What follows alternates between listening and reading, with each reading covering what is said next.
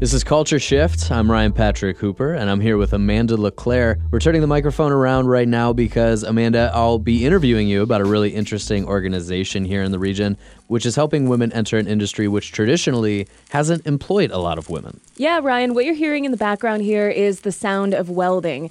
And when most people think of the welding industry, they don't picture it as a vocation which a lot of women do or would want to work in. But there's this group that's changing that perception. It's simply called Women Who Weld, and it's a non nonprofit based here in Southeast Michigan. Samantha Farr is the founder, and she began the group to help low income and other disadvantaged women find work in the industry, which pays quite well. Here she is explaining how she got started. Uh, I started Women Who Weld because I learned how to weld um, when I was getting my Master's of City Planning, which is housed in the School of Architecture at the University of Michigan.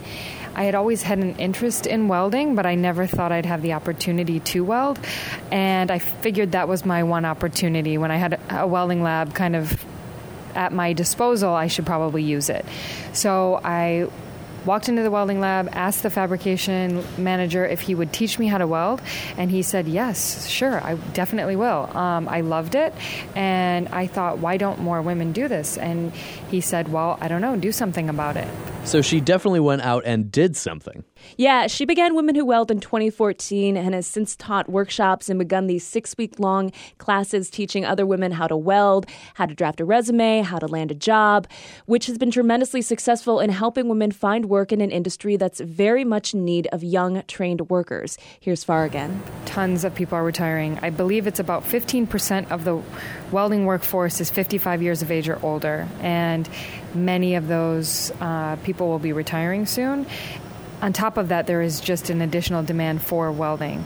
Um, we live in a in a region where there's a ton of welding that is being done every day. And uh, I've talked to many businesses that are willing to hire people. So, are a lot of the women she's trained getting work then? Absolutely. Uh, Farr is currently based out of TechShop Detroit in Allen Park, but she's hosting classes and workshops around the area.